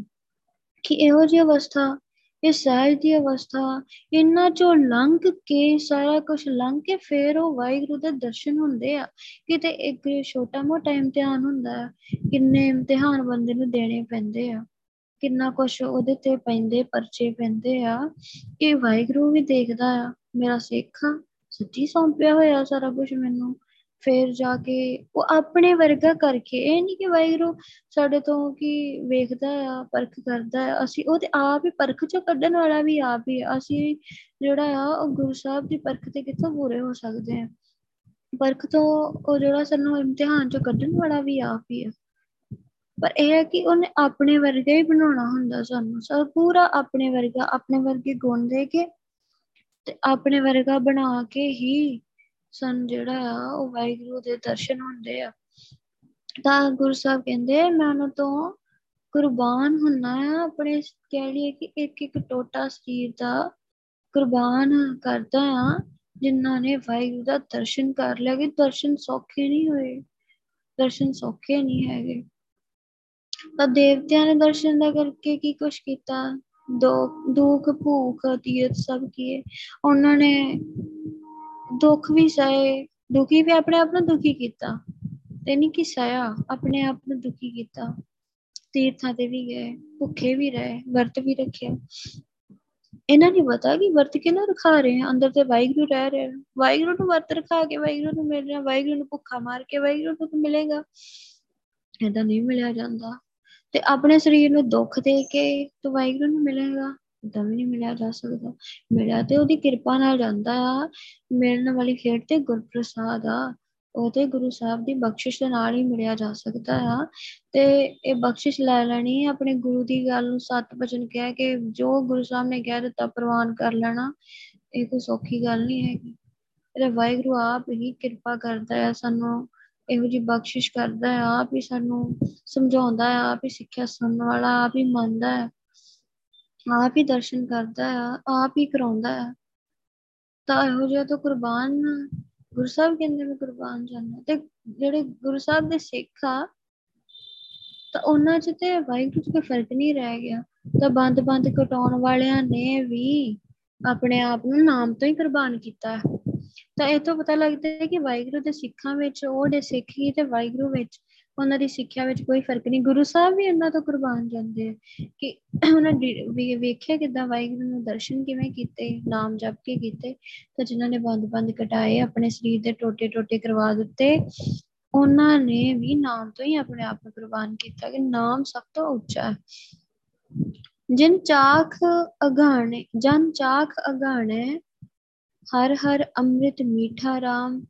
ਤੇ ਗੁਰੂ ਸਾਹਿਬ ਕਹਿੰਦੇ ਆ ਕਿ ਜੋ ਜਿਹੜੇ ਸੇਵਕ ਵਾਹਿਗੁਰੂ ਦੇ, ਵਾਹਿਗੁਰੂ ਦਾ ਜੋ ਨਾਮ ਦਾ ਰਸ ਆਉਂਦਾ ਆ, ਅਸੀਂ ਸਿਮਰਨ ਕਰਦੇ ਆ, ਅੰਮ੍ਰਿਤ ਰਸ ਆਉਂਦਾ ਆ। ਗੁਰੂ ਸਾਹਿਬ ਕਹਿੰਦੇ ਜਿਹੜੇ ਉਹ ਵਾਹਿਗੁਰੂ ਦੇ ਨਾਮ ਰਸ ਨੂੰ ਚੱਕ ਕੇ ਜਿਹੜੇ ਆ ਉਹ ਅਗਾਣੇ ਕਿ ਰੱਜ ਜਾਂਦੇ ਆ, ਉਹਨਾਂ ਨੂੰ ਜਿਹੜੀ ਆ ਹੋਰ ਕੋਈ ਭੁੱਖ ਨੀ ਰਹਿ ਜਾਂਦੀ, ਉਹਨਾਂ ਨੂੰ ਕਿਸੇ ਪ੍ਰਕਾਰ ਦੀ ਕੋਈ ਭੁੱਖ ਨੀ ਰਹਿ ਜਾਂਦੀ, ਨਾ ਸਰੀਰਕ ਪੱਖੋਂ, ਨਾ ਆਤਮਿਕ ਪੱਖੋਂ, ਨਾ ਮਾਨਸਿਕ ਪੱਖੋਂ, ਨਾ ਆਰਥਿਕ ਪੱਖੋਂ, ਸਮਾਜਿਕ ਪੱਖੋਂ, ਕਿਸੇ ਪੱਖੋਂ ਜਿਹੜਾ ਆ ਨਾ ਨੀ ਰਹਿ ਜਾਂਦੀ, ਉਹ ਰੱਜ ਜਾਂਦੇ ਆ, ਸਾਰੇ ਰੱਜ ਜਾਂਦੇ ਆ ਜਿਹਨਾਂ ਨੂੰ ਅੰਮ੍ਰਿਤ ਰਸ ਆ ਗਿਆ। ਤਾਂ ਇਹ ਜਿੰਨੀ ਦੇਰ ਤੱਕ ਨਾਮ ਜਪ ਕੇ ਇਹ ਰਸ ਨਹੀਂ ਆਉਂਦਾ, ਓਨੀ ਦੇਰ ਤੱਕ ਬੰਦਾ ਰੱਜਦਾ ਨਹੀਂ, ਓਨੀ ਦੇਰ ਤੱਕ ਹਮੇਸ਼ਾ ਰੱਬ ਨੂੰ ਲਾਮੀ ਦਿੰਦਾ ਹੈ। ਤਾਂ ਗੁਰੂ ਸਾਹਿਬ ਕਹਿੰਦੇ ਕਿ ਜਿਹਨਾਂ ਨੂੰ ਵਾਹਿਗੁਰੂ ਦਾ ਜਿਹੜਾ ਅੰਮ੍ਰਿਤਮਈ ਨਾਮ ਆ, ਜਿਹਨਾਂ ਨੂੰ ਇਹ ਮਿੱਠਾ ਲੱਗਦਾ, ਕਿ ਜਿਹਨਾਂ ਨੂੰ ਅੰਮ੍ਰਿਤ, ਜਿਹਨਾਂ ਨੇ ਅੰਮ੍ਰਿਤ ਰਸ ਪੀ ਲਿਆ, ਤਾਂ ਜਿਹੜੇ ਸਿਮਰਨ ਕਰਦੇ ਆ ਤਾਂ ਉਹਨਾਂ ਨੂੰ ਬਹੁਤ ਮਿੱਠਾ ਲੱਗਦਾ ਹੈ। ਫਿਰ ਉਹ ਕਿਉਂ ਗਲਤੀ ਕਰਨਗੇ, ਕਿਉਂ ਇਹੋ ਜਿਹੀ ਭੁੱਲ ਕਰਨਗੇ ਕਿ ਇਹ ਅੰਮ੍ਰਿਤ ਰਸ ਉਹਨਾਂ ਨੂੰ ਨਾ ਆਏ। ਤਾਂ ਉਹਨਾਂ ਨੂੰ ਮਿੱਠਾ ਲੱਗਦਾ ਆ, ਬਹੁਤ ਪਿਆਰਾ ਲੱਗਦਾ ਆ, ਤਾਂ ਫਿਰ ਉਹ ਸਿਮਰਨ ਹੀ ਕਰਦੇ ਆ, ਭਗਤੀ ਕਰਦੇ ਆ। ਤੇ ਜ਼ੁਬਾਨ ਤਾਂ ਕੋਈ ਵੀ ਐਸਾ ਐਸਾ ਬੋਲ ਜਿਹੜਾ ਆ ਉਹ ਨਹੀਂ ਬੋਲਦੇ ਕਿ ਜਿਹਦੇ ਨਾਲ ਉਹਨਾਂ ਦੀ ਬਖਸ਼ਿਸ਼ ਚਲੀ ਜਾਏ। ਤਾਂ ਜਿਹੜੇ ਨਾਮ ਵਿੱਚੋਂ ਜੋ ਰਸ ਆਉਂਦਾ ਆ, ਅੰਮ੍ਰਿਤ ਰਸ ਜਿਹਨੂੰ ਕਹਿੰਦੇ, ਗੁਰੂ ਸਾਹਿਬ ਕਹਿੰਦੇ ਰੱਜ ਜਾਂਦੇ ਆ। ਤੇ ਉਹਨਾਂ ਨੂੰ ਇਹ ਵਾਹਿਗੁਰੂ ਦਾ ਜੋ ਅੰਮ੍ਰਿਤ ਰਸ ਆ, ਪਹਿਲਾਂ ਉਹਨਾਂ ਨੇ ਅੰਮ੍ਰਿਤ ਦੀ ਦਾਤ ਲਈ ਸਿਮਰਨ ਕੀਤਾ, ਭਗਤੀ ਕੀਤੀ, ਫਿਰ ਉਹੀ ਅੰਮ੍ਰਿਤ ਉਹਨਾਂ ਦੇ ਅੰਦਰੋਂ ਆਉਣਾ ਸ਼ੁਰੂ ਹੋ ਗਿਆ। ਤਾਂ ਧਰਤੀ ਹੇਠ ਪਾਣੀ ਆ, ਬਹੁਤ ਪਾਣੀ ਆ, ਪਰ ਇਹ ਆ ਕਿ ਜਦੋਂ ਕੋਈ ਬੋਰ ਹੁੰਦਾ ਆ ਫਿਰ ਪਾਣੀ ਪਾਉਂਦੇ ਆ, ਤੇ ਫਿਰ ਉਹ ਪਾਣੀ ਦਾ ਪੱਧਰ ਉੱਪਰ ਆਉਂਦਾ ਆ, ਫਿਰ ਕਿੰਨਾ ਪਾਣੀ, ਫਿਰ ਕਿੰਨੇ ਕਿੰਨੇ ਚਿਰ ਤੱਕ ਉਹ ਮਿੱਠਾ ਪਾਣੀ ਜਿਹੜਾ ਆ ਉਹ ਪੀਤਾ ਜਾਂਦਾ ਹੈ। ਏਦਾਂ ਹੀ ਗੁਰੂ ਸਾਹਿਬ ਸਾਨੂੰ ਸਿੰਜਦੇ ਆ, ਅੰਮ੍ਰਿਤ ਦੀ ਦਾਤ ਦੇ ਕੇ, ਨਾਮ ਦੀ ਦਾਤ ਦੇ ਕੇ ਸਾਡੇ ਅੰਦਰੋਂ ਅੰਮ੍ਰਿਤ ਪਾਉਂਦੇ ਆ। ਫਿਰ ਅਸੀਂ ਉਹੀ ਨਾਮ ਜਪ ਜਪ ਕੇ ਜਪ ਜਪ ਕੇ ਉਹ ਸਾਨੂੰ ਅੰਮ੍ਰਿਤ ਅੰਦਰੋਂ ਹੀ ਆਉਣਾ ਸ਼ੁਰੂ ਹੋ ਜਾਂਦਾ ਹੈ। ਫਿਰ ਉਹ ਉਹ ਜੀਵ ਨੂੰ ਮਿੱਠਾ ਲੱਗਦਾ ਹੈ, ਤਾਂ ਉਹ ਬਹੁਤ ਮਿੱਠਾ ਹੁੰਦਾ ਹੈ, ਫਿਰ ਉਹਨੂੰ ਚੰਗਾ ਲੱਗਦਾ ਆ। ਉਹ ਹਰ ਮਨੈ ਮੀਠਾ ਪ੍ਰਭੂ ਤੂਠਾ ਅਮਿਓ ਬੂਠਾ ਸੁਖ ਪਏ। ਤਾਂ ਉਹ ਜਿਹੜੇ ਗੁਰਸਿੱਖ ਹੁੰਦੇ ਆ, ਜਿਨ੍ਹਾਂ ਨੇ ਅੰਮ੍ਰਿਤ ਦੀ ਦਾਤ ਲਈ, ਸਿਮਰਨ ਕੀਤਾ, ਚਾਰ ਅਵਸਥਾ, ਚਾਰ ਲਾਵਾਂ ਜਿਹੜੀਆਂ ਉਹਨਾਂ ਚੋਂ ਲੰਘ ਕੇ ਤਾਂ ਉਹ ਅੰਮ੍ਰਿਤ ਰਸ ਤੱਕ ਪਹੁੰਚੇ ਆ, ਦਰਸ਼ਨਾਂ ਤੱਕ ਪਹੁੰਚੇ ਆ। ਗੁਰੂ ਸਾਹਿਬ ਕਹਿੰਦੇ ਉਹਨਾਂ ਨੂੰ ਵਾਹਿਗੁਰੂ ਉਹਨਾਂ ਦੇ ਮਨ ਚ ਬੜਾ ਚੰਗਾ ਲੱਗਦਾ ਹੈ, ਬੜਾ ਪਿਆਰਾ ਲੱਗਦਾ ਹੈ ਵਾਹਿਗੁਰੂ ਉਹਨਾਂ ਨੂੰ। ਤਾਂ ਬਾਕੀ ਮਨ ਨੂੰ ਕੀ ਚੰਗਾ ਲੱਗਦਾ ਆ? ਮਨ ਨੂੰ ਤੇ ਬੜੀਆਂ ਚੀਜ਼ਾਂ ਚੰਗੀਆਂ ਲੱਗਦੀਆਂ ਹੈ, ਬੜੀਆਂ ਇਹੋ ਜਿਹੀਆਂ ਚੀਜ਼ਾਂ ਜਿਹੜੀਆਂ ਮਨ ਨੂੰ ਪਸੰਦ ਆ, ਸਿਰਫ ਵਾਹਿਗੁਰੂ ਦਾ ਨਾਮ ਨੂੰ ਛੱਡ ਕੇ। ਤਾਂ ਮਨ ਤੇ ਟਿਕਦਾ ਹੀ ਨਹੀਂ, ਮਨ ਕਹਿੰਦਾ ਵਾਹਿਗੁਰੂ ਕਰਦੇ ਰਹੀਏ ਸਾਰਾ ਦਿਨ, ਛੱਡ ਬਾਕੀ ਸਾਰੇ ਕੰਮ, ਛੱਡ ਫੋਨ ਤੇ ਗੱਲਾਂ, ਬਾਕੀ ਕੀ ਕਰਨੀਆਂ, ਚੱਲ ਵਾਹਿਗੁਰੂ ਹੀ ਕਰੀਏ, ਵਾਹਿਗੁਰੂ ਹੀ ਕਰਦੇ ਰਹੀਏ। ਮਨ ਕਹਿੰਦਾ ਨਹੀਂ, ਕਹਿੰਦਾ ਤੇ ਕਿ ਇਹੋ ਜਿਹਾ ਮਨ ਜਿਹੜਾ ਆਖੇ ਮੈਂ ਵਾਹਿਗੁਰੂ ਤੋਂ ਬਿਨਾਂ ਰਹਿ ਹੀ ਨਹੀਂ ਸਕਦਾ, ਮੈਂ ਸਿਮਰਨ ਹੀ ਕਰਨਾ ਹੈ। ਤਾਂ ਇਹ ਸਿਰਫ ਬੋਲਣਾ ਸ਼ਾਇਦ ਇਹ ਸੌਖਾ, ਪਰ ਕਿ ਮਨ ਹਮੇਸ਼ਾ ਹੀ ਵਾਹਿਗੁਰੂ ਹੀ ਕਹਿਣ ਨਹੀਂ ਕਰੇ। ਤਾਂ ਇਹ ਅਵਸਥਾ ਤੱਕ ਪਹੁੰਚਿਆ ਗੁਰਸਿੱਖ, ਕਿੰਨੀ ਤੇ ਬਖਸ਼ਿਸ਼ ਹੋਊਗੀ, ਤੇ ਕਿੰਨਾ ਵਾਹਿਗੁਰੂ ਦਾ ਉਹਦਾ ਕਿੰਨਾ ਵਾਹਿਗੁਰੂ ਦੇ ਨਾਲ ਪਿਆਰ ਹੋਊਗਾ। ਆ ਫਰੀਦਾ ਸ਼ੱਕਰ ਖੰਡ ਨਿਵਾਤ ਗੁੜ ਮੱਖਿਓ ਮਾਂਝਾ ਦੁੱਧ ਸਭੇ ਵਸਤੂ ਮਿੱਠੀਆਂ ਰੱਬ ਨਾ ਪੁੱਜਣ ਤੁਧ। ਤਾਂ ਸਾਰੀਆਂ ਚੀਜ਼ਾਂ ਮਿੱਠੀਆਂ ਆ। ਗੁਰੂ ਸਾਹਿਬ ਨੇ ਕਈ ਇਹੋ ਜਿਹੀਆਂ ਮਿੱਠੀਆਂ ਚੀਜ਼ਾਂ ਦਾ ਜ਼ਿਕਰ ਕੀਤਾ ਹੈ, ਸ਼ੱਕਰ ਦਾ, ਖੰਡ ਦਾ, ਗੁੜ ਦਾ, ਕਿੰਨੀਆਂ ਚੀਜ਼ਾਂ ਮਿੱਠੀਆਂ, ਸ਼ਾਇਦ ਕਿੰਨਾ ਮਿੱਠਾ ਆ। ਪਰ ਕਹਿੰਦੇ ਕਿ ਵਾਹਿਗੁਰੂ ਕਿ ਇਹ ਤੇਰੇ ਜੋ ਅੰਮ੍ਰਿਤ ਰਸ ਆ ਨਾ ਉਹਦੇ ਤੱਕ ਨਹੀਂ ਪਹੁੰਚ ਸਕਦੀ ਆ। ਜੋ ਤੇਰਾ ਨਾਮ ਦਾ ਰਸ ਆ, ਜੋ ਤੇਰੇ ਨਾਲ ਪਿਆਰ ਦਾ ਰਸ ਆ, ਜੋ ਤੇਰੇ ਦਰਸ਼ਨਾਂ ਵਿੱਚ ਰਸ ਆ, ਉਹਦੇ ਤੱਕ ਜਿਹੜਾ ਆ ਇਹ ਚੀਜ਼ਾਂ ਨਹੀਂ ਪਹੁੰਚ ਸਕਦੀਆਂ।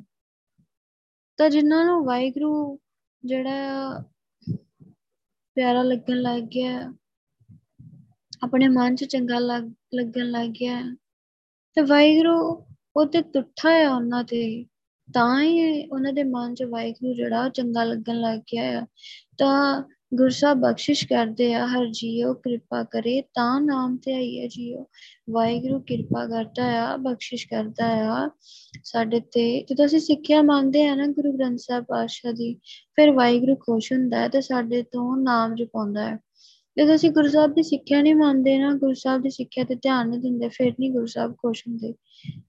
ਤੇ ਜੇ ਅਸੀਂ ਸੁਣਦੇ ਹਾਂ, ਮੰਨਦੇ ਹਾਂ, ਫਿਰ ਗੁਰੂ ਸਾਹਿਬ ਖੁਸ਼ ਹੁੰਦੇ ਆ, ਉਹਦੇ ਬਦਲੇ ਸਾਨੂੰ ਨਾਮ ਦਿੰਦੇ। ਫਿਰ ਉਹ ਨਾਮ ਫਿਰ ਉਹ ਵਾਹਿਗੁਰੂ ਦਾ ਨਾਮ ਜਿਹੜਾ ਸਾਡੇ ਮਨ ਚ ਬੜਾ ਚੰਗਾ ਲੱਗਦਾ ਹੈ, ਤਾਂ ਫਿਰ ਗੁਰੂ ਸਾਹਿਬ ਖੁਸ਼ ਹੁੰਦੇ ਆ। ਫਿਰ ਜਿਹੜਾ ਸਾਡਾ ਜੋ ਸਾਨੂੰ ਅੰਮ੍ਰਿਤ ਰਸ ਆਉਂਦਾ ਆ, ਜੋ ਵਾਹਿਗੁਰੂ ਦਾ ਨਾਮ ਆ, ਫਿਰ ਜਿਹੜਾ ਸਾਡੇ ਮਨ 'ਚ ਵਸਦਾ ਹੈ, ਫਿਰ ਸਾਨੂੰ ਅੰਮ੍ਰਿਤ ਰਸ ਆਉਂਦਾ ਆ, ਫਿਰ ਸਾਡੇ ਮਨ 'ਚ ਟਿਕਦਾ ਆ। ਇਹ ਨਹੀਂ ਹੈ ਕਿ ਫਿਰ ਆ ਕੇ ਤੇ ਵਾਹਿਗੁਰੂ ਦਾ ਨਾਮ ਬਾਅਦ ਚੰਗਾ ਹੀ ਨਾ ਲੱਗੇ ਤਾਂ ਅੰਮ੍ਰਿਤ ਰਸ ਆਵੇ, ਬਾਅਦ 'ਚ ਕਦੀ ਆਵੇ ਹੀ ਨਾ। ਤਾਂ ਜਿਹਨਾਂ ਦੇ ਬਖਸ਼ਿਸ਼ ਹੁੰਦੀ ਆ, ਜਿਹੜੇ ਸਿਮਰਨ ਕਰਦੇ ਆ, ਜਿਹਨਾਂ ਦਾ ਮਨ ਨਾਮ ਵਿੱਚ ਗਿੱਝ ਗਿਆ ਆ, ਇਹਨਾਂ ਨੂੰ ਅੰਮ੍ਰਿਤ ਰਸ ਆਉਂਦਾ ਹੈ। ਫਿਰ ਸੁੱਖ ਸੁੱਖ ਹੀ ਸੁੱਖ ਹੋ ਜਾਂਦੇ, ਇਹਨਾਂ ਨੂੰ ਸਾਰੇ ਹੀ ਸੁੱਖ ਪ੍ਰਾਪਤ ਹੋ ਜਾਂਦੇ। ਤਾਂ ਸੁੱਖ ਉਹਨਾਂ ਲਈ ਕੀ ਆ? ਵਾਹਿਗੁਰੂ ਦਾ ਹੁਕਮ। ਤਾਂ ਇਹ ਨੀ ਹੈ ਕਿ ਸੁੱਖ ਗੁਰੂ ਸਾਹਿਬ ਨੇ ਕਿਹਾ ਹੈ, ਮੈਂ ਤੈਨੂੰ ਸੁੱਖ ਹੀ ਸੁੱਖ ਦਿੱਤੇ ਹੋਏ ਆ। ਜਿਹੜਾ ਮੇਰਾ ਗੁਰਸਿੱਖ ਆ, ਉਹਦੇ ਵਾਸਤੇ ਕੋਈ ਦੁੱਖ ਨੀ ਹੈਗਾ, ਉਹਦੇ ਵਾਸਤੇ ਸਭ ਸੁੱਖ ਹੀ ਸੁੱਖ ਆ, ਸਾਰਾ ਕੁਛ ਸੁੱਖ ਹੀ ਸੁੱਖ ਆ ਉਹਦੇ ਵਾਸਤੇ। ਪਰ ਸੁੱਖ ਉਹਦੇ ਵਾਸਤੇ ਵਾਹਿਗੁਰੂ ਦਾ ਹੁਕਮ ਆ, ਉਹਦੀ ਰਜਾ ਆ। ਤਾਂ ਸੁੱਖ ਦੀ ਕੋਈ ਹੋਰ ਡੈਫੀਨੇਸ਼ਨ ਨੀ ਆ ਉਹਦੇ ਵਾਸਤੇ, ਉਹਦੇ ਵਾਸਤੇ ਵਾਹਿਗੁਰੂ ਦਾ ਹੁਕਮ ਹੀ ਸੁੱਖ ਆ। ਦੁੱਖ ਨਾਸ ਭਰਮ ਵਿਨਾਸ਼ ਤਨ ਤੇ ਜਪ ਜਗਦੀਸ਼ ਈਸੈ ਜੈ ਜੈ। ਤਾਂ ਗੁਰੂ ਸਾਹਿਬ ਕਹਿ ਰਹੇ ਆ ਕਿ ਜਿਹੜੇ ਗੁਰਸਿੱਖ ਆ, ਤਾਂ ਜਿਹੜਾ ਵਾਹਿਗੁਰੂ ਆ ਉਹਦਾ ਨਾਮ ਜਪਦੇ ਆ। ਗੁਰਸਿੱਖ ਵਾਹਿਗੁਰੂ ਜੋ ਧਰਤੀ ਦਾ ਮਾਲਕ ਆ, ਉਹਦਾ ਸਿਮਰਨ ਕਰਦੇ ਆ, ਉਹਦੀ ਜੈ ਜੈਕਾਰ ਕਰਦੇ ਆ। ਉਹਨਾਂ ਦੇ ਦੁੱਖ ਖਤਮ ਹੋ ਜਾਂਦੇ ਆ, ਉਹਨਾਂ ਦੇ ਭਰਮ ਖਤਮ ਹੋ ਜਾਂਦੇ ਆ। ਤਾਂ ਜੈਕਾਰ ਜੈ ਜੈਕਾਰ ਕਰਨੀ ਵਾਹਿਗੁਰੂ ਦੀ, ਉਹਨੂੰ ਵਾਹ ਕਹਿਣਾ, ਹਮੇਸ਼ਾ ਹੀ ਵਾਹ ਕਹਿਣਾ।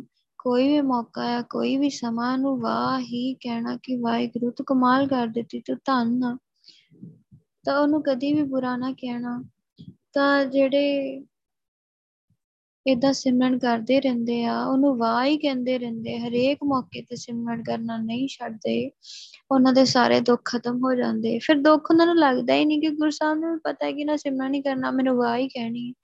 ਫਿਰ ਉਹਨਾਂ ਨੂੰ ਦੁੱਖ ਜਿਹੜਾ ਆ, ਉਹ ਦੁੱਖ ਲੱਗਦਾ ਹੀ ਨਹੀਂ ਆ, ਖਤਮ ਹੋ ਜਾਂਦੇ ਆ। ਭਰਮ ਭਰਮ ਖਤਮ ਹੋ ਜਾਂਦਾ ਹੈ, ਸਰੀਰਾਂ ਦੇ ਭਰਮ ਆ। ਬਸ ਇਹੀ ਲੱਗਦਾ ਹੈ ਕਿ ਆਹ ਉਹ ਮੇਰਾ ਪੁੱਤਰ ਆ, ਉਹ ਮੇਰਾ ਪਤੀ ਆ, ਉਹ ਮੇਰੀ ਘਰ ਵਾਲੀ ਆ, ਮੇਰੇ ਬੱਚੇ ਆ। ਇਹ ਸਿਰਫ ਸਰੀਰ ਦਾ ਹੀ ਭੈ ਹੈ, ਜਿਹੜਾ ਇਹ ਭਰਮ ਹੈਗਾ। ਤੇ ਜੇ ਅੰਦਰ ਦੀ ਗੱਲ ਕਰੀਏ ਤਾਂ ਉਹ ਅੰਦਰਲਾ ਸਾਰੇ ਵਾਹਿਗੁਰੂ ਆ। ਤਾਂ ਭਰਮ ਖਤਮ ਹੋ ਜਾਂਦਾ ਹੈ। ਫਿਰ ਦੁੱਖਾਂ ਦਾ ਕਾਰਨ ਹੀ ਇਹੀ ਆ, ਰਿਸ਼ਤੇਦਾਰ, ਰਿਸ਼ਤੇਦਾਰੀਆਂ। ਤਾਂ ਮੌਤ ਦਾ ਦੁੱਖ ਸਭ ਤੋਂ ਵੱਡਾ ਦੁੱਖ ਇਹੀ ਆ। ਇੱਕ ਵਿਛੋੜਾ, ਇੱਕ ਦੁੱਖ ਭੁੱਖ, ਤਾਂ ਇੱਕ ਜਮਦੂਤਾਂ ਦਾ ਦੁੱਖ ਆ, ਇੱਕ ਜਿਹੜਾ ਆ ਕਿਸੇ ਸਰੀਰ ਨਾਲ ਵਿਛੋੜੇ ਦਾ ਦੁੱਖ ਹੁੰਦਾ ਆ। ਇੱਕ ਸਭ ਤੋਂ ਦੁੱਖ ਹੁੰਦਾ ਆ ਵੱਡਾ ਕਿ ਕੋਈ ਭੁੱਖਾ ਆ, ਕੋਈ ਗਰੀਬ ਆ। ਤਾਂ ਇਹ ਗੁਰੂ ਸਾਹਿਬ ਕਹਿੰਦੇ ਇਹ ਦੁੱਖ ਬੜੇ ਭਿਆਨਕ ਹੁੰਦੇ ਆ। ਤਾਂ ਇਹ ਸਾਰੇ ਦੁੱਖਾਂ ਤੋਂ ਛੁਟਕਾਰਾ ਵਾਹਿਗੁਰੂ ਦੇ ਦਿੰਦਾ ਹੈ। ਮੋਹ ਰਹਿਤ ਵਿਕਾਰ ਥਾਕੇ ਪੰਜ ਤੇ ਸੰਗ ਟੂਟਾ। ਤਾਂ ਗੁਰੂ ਸਾਹਿਬ ਕਹਿੰਦੇ ਜਿਹੜੇ ਸਿਮਰਨ ਕਰਦੇ ਆ, ਦੁੱਖ ਖਤਮ ਹੋ ਜਾਂਦੇ ਆ, ਭਰਮ ਖਤਮ ਹੋ ਜਾਂਦੇ ਆ, ਉਹਨਾਂ ਨੂੰ ਸਾਰਾ ਕੁਛ ਵਾਹਿਗੁਰੂ ਹੀ ਨਜ਼ਰ ਆਉਂਦਾ ਆ। ਉਹ ਮੋਹ ਤੋਂ ਰਹਿਤ ਹੋ ਜਾਂਦੇ ਆ, ਉਹਨਾਂ ਦਾ ਕਿਸੇ ਨਾਲ ਮੋਹ ਨਹੀਂ ਹੈਗਾ, ਸਰੀਰਾਂ ਨਾਲ ਮੋਹ ਨਹੀਂ। ਉਹਨਾਂ ਨੂੰ ਪਤਾ ਹੈ ਕਿ ਇਹ ਸਰੀਰ ਤੇ ਅੰਨਾ ਆ, ਇਹ ਤੇ ਮੈਨੂੰ ਮੋਹ ਚ ਫਸਾਉਂਦਾ ਹੈ।